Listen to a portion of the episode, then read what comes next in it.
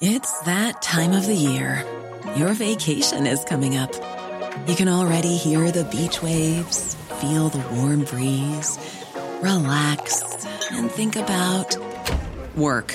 You really, really want it all to work out while you're away. Monday.com gives you and the team that peace of mind. When all work is on one platform and everyone's in sync, things just flow wherever you are. Tap the banner to go to Monday.com.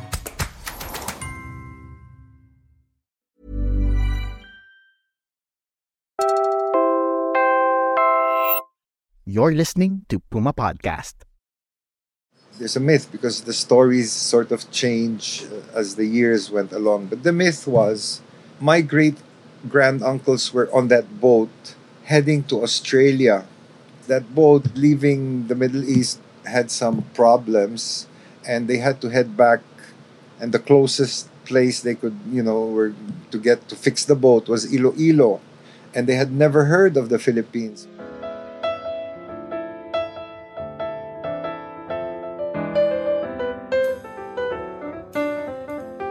Hi, I'm Bella Perez Rubio, Puma Podcast. In this episode of Teka Teka News, I pass the mic to Lebanese honorary consul Joseph Assad. We're both descendants of the first 10 families to immigrate from Lebanon to the Philippines. He tells us their story.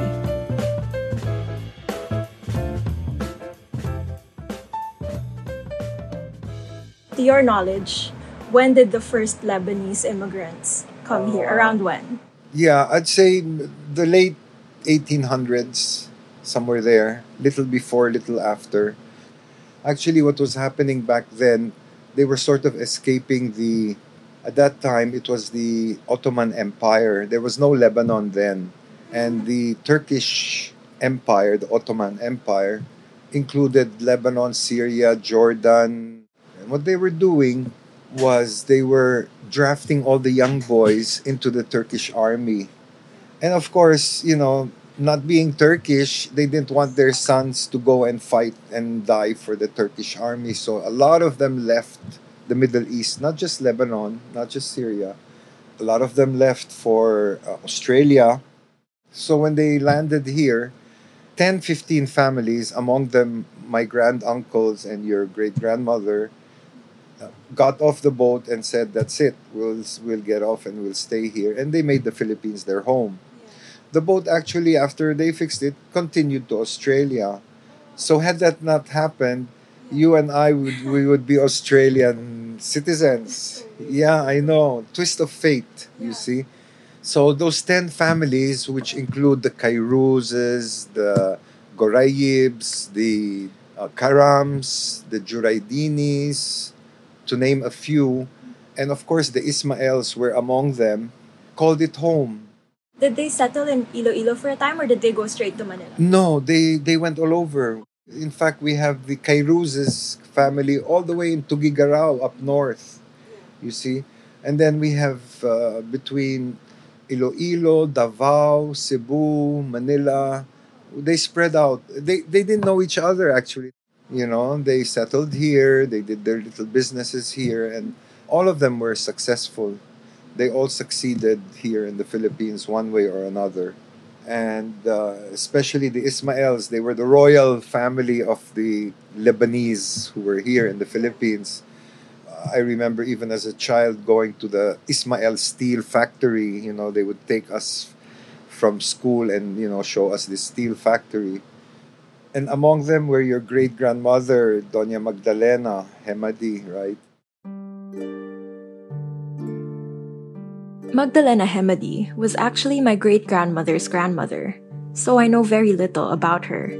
She was born in Lebanon in 1879 and died in Manila in 1955. Her first husband was a Lebanese man who died at the age of 44 in 1908. His name was Juan Ismael, the name a number of my relatives still carry. The Ismaels ran a sizable steel company and from the 50s to the 60s owned a basketball team. Magdalena's second husband, Kemal Hemadi, was Lebanese too.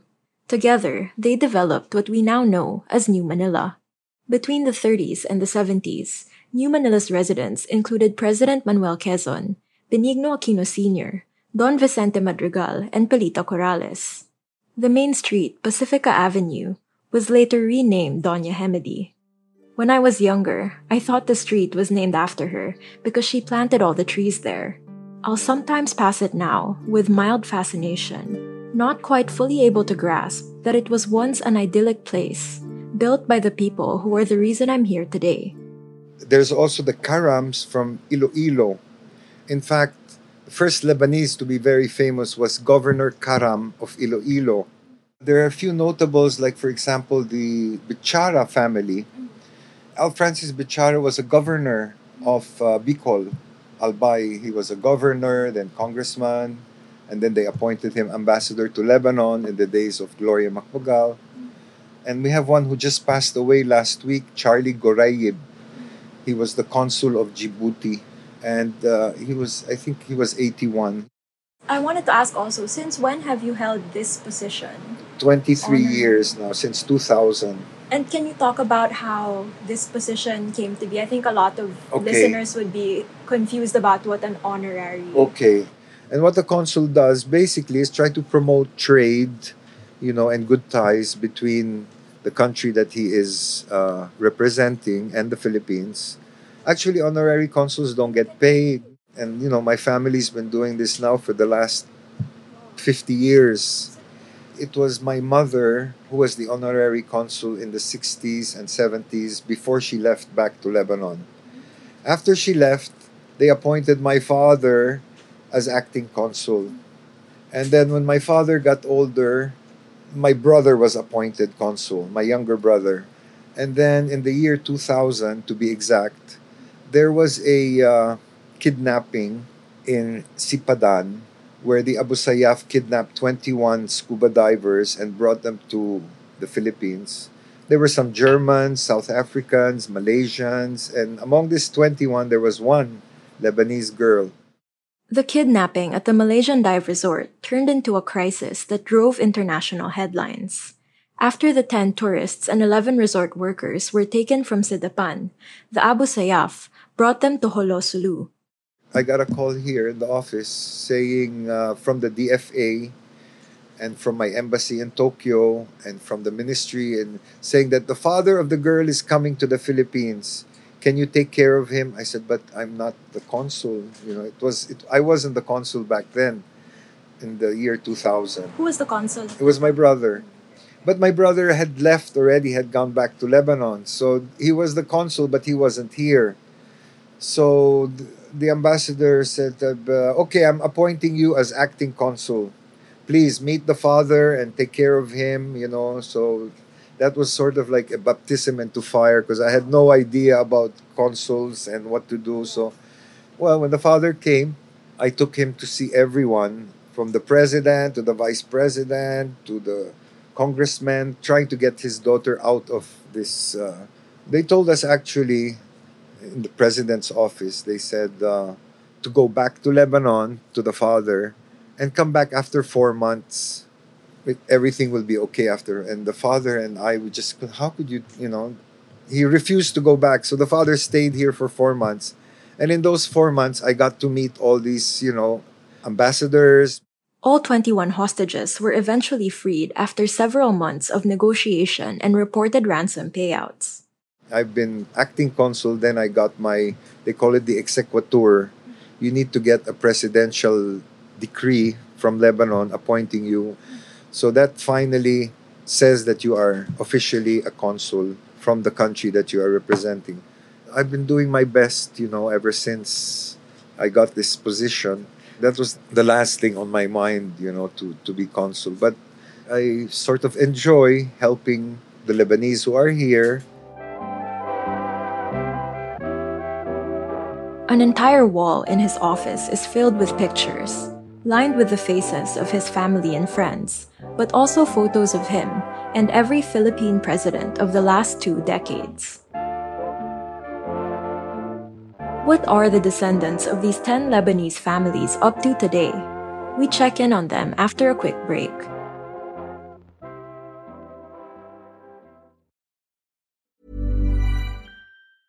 It's that time of the year. Your vacation is coming up.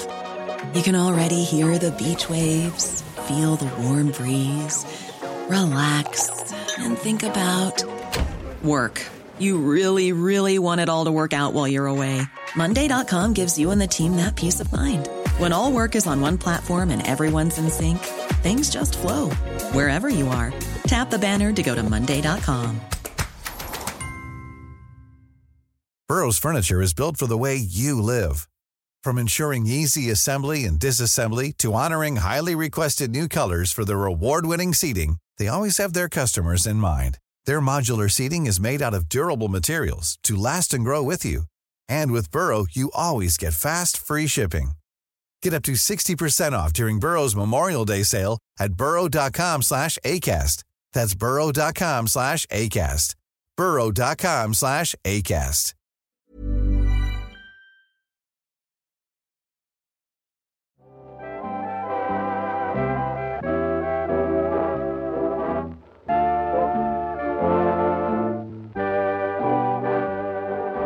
Uh, my family got into the textile business and then into the real estate business.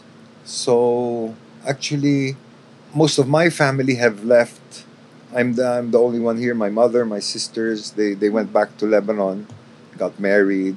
So they live there. So I go visit them every year or so. Actually, I'm going next month.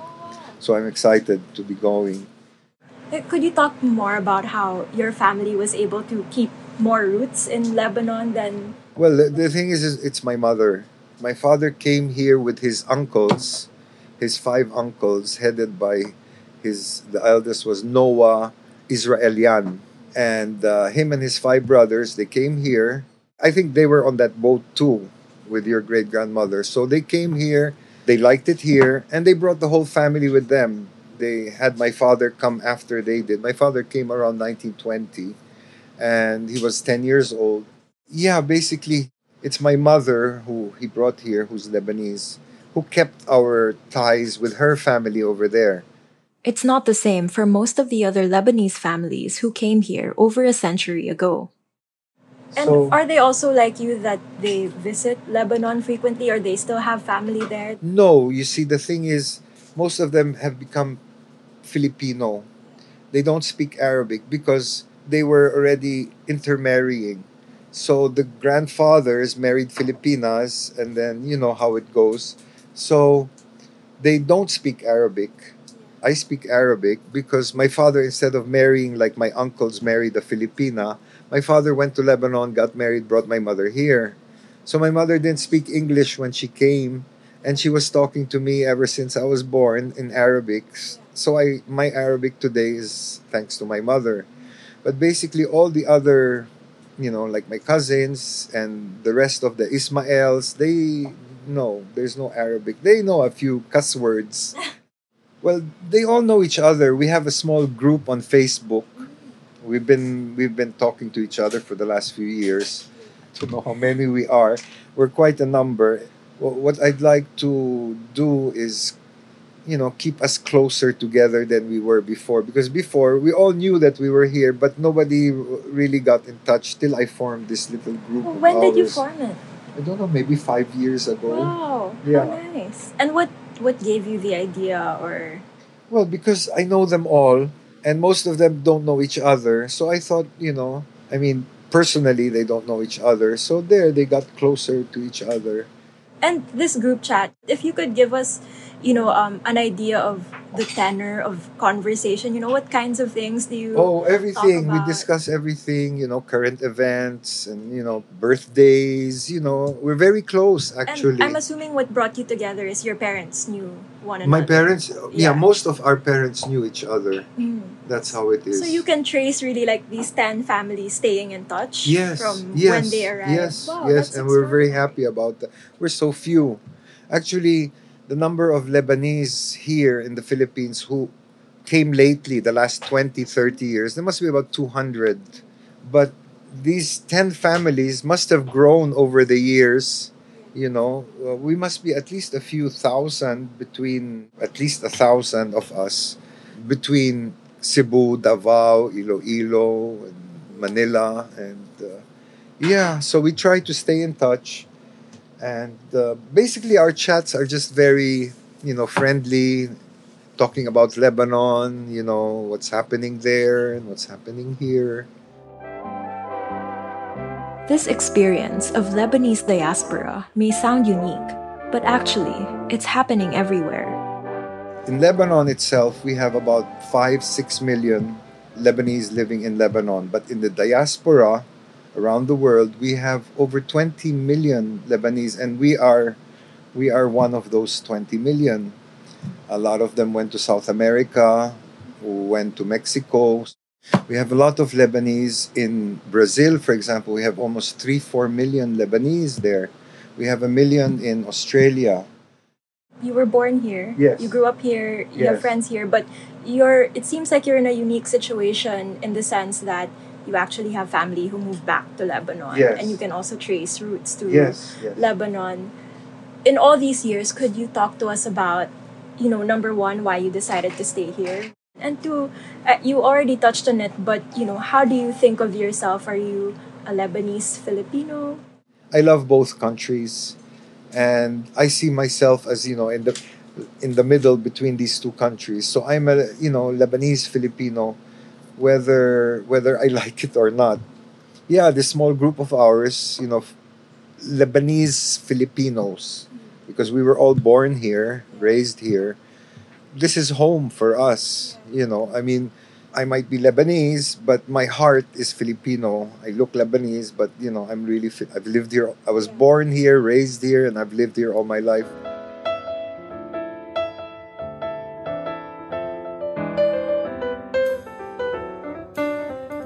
That was Joseph Assad, Honorary Consul of Lebanon to the Philippines. And I'm Bella Perez Rubio. This episode was edited by Pidoy Blanco. If you haven't already, listen to episode 2 of our Pass the Mic series. Award winning photographer Kimberly De La Cruz tells me what it was like to trail the drug war. And follow Teka Teka News on your favorite podcast app or listen for free on YouTube. Thanks for listening.